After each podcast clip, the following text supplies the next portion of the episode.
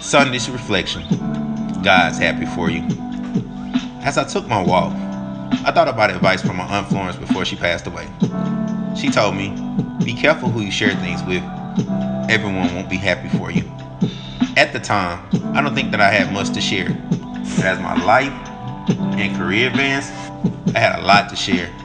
I moved to Houston, gave my life to Christ, went on two mission trips, covered two NCAA tournaments, became an educator.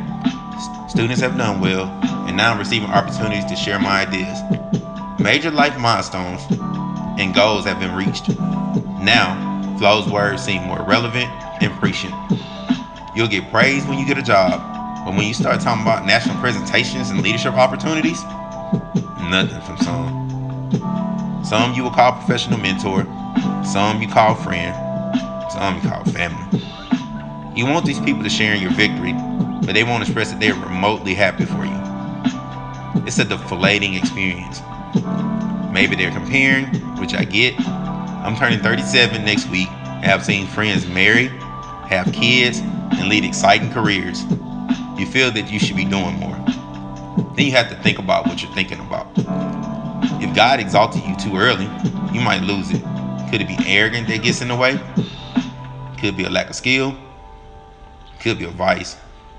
For those reading, though, I want to make this clear. Don't trip about what humans do. They're humans. They're flawed and selfish by nature. You can't put your faith in them. You know who you can put your faith in, though? God. Others may not celebrate you reaching your weight goal or a new job or professional wins, but one person will always be there for you God. He's happy for you. I leave you with two things. How could you celebrate others better? How has others not being happy for you affected you?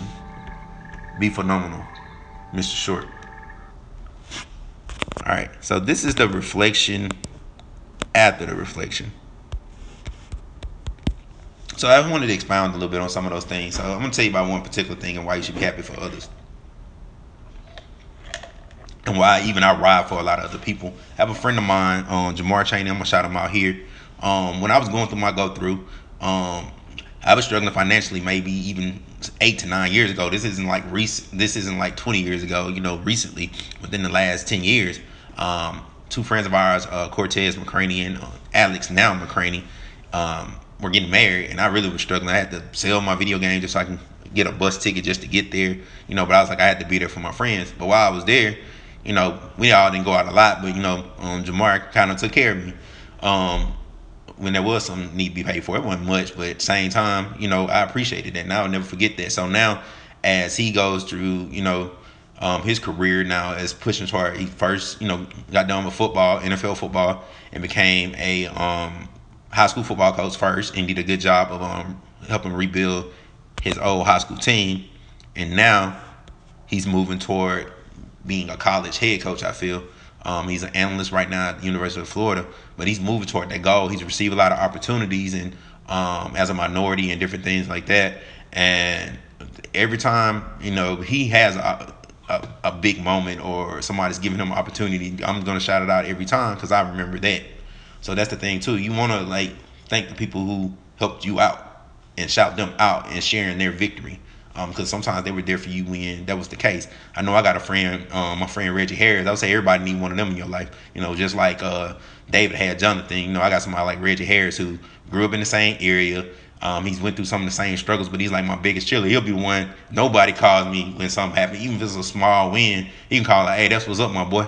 That's what's up." Like it's small, but it, it, it goes a long way. It boosts your confidence that somebody's being your cheerleader. So you need a friend like that. So anytime Reggie um gets a chance to train, do anything like that, and I know he's doing so many things, I'm gonna pump him up because he's the one that's encouraging me to start a business, um, to get back into teaching, do a lot of things that I was meant to do. And just to add to that, Reggie actually ended up leaving the profession himself at one point.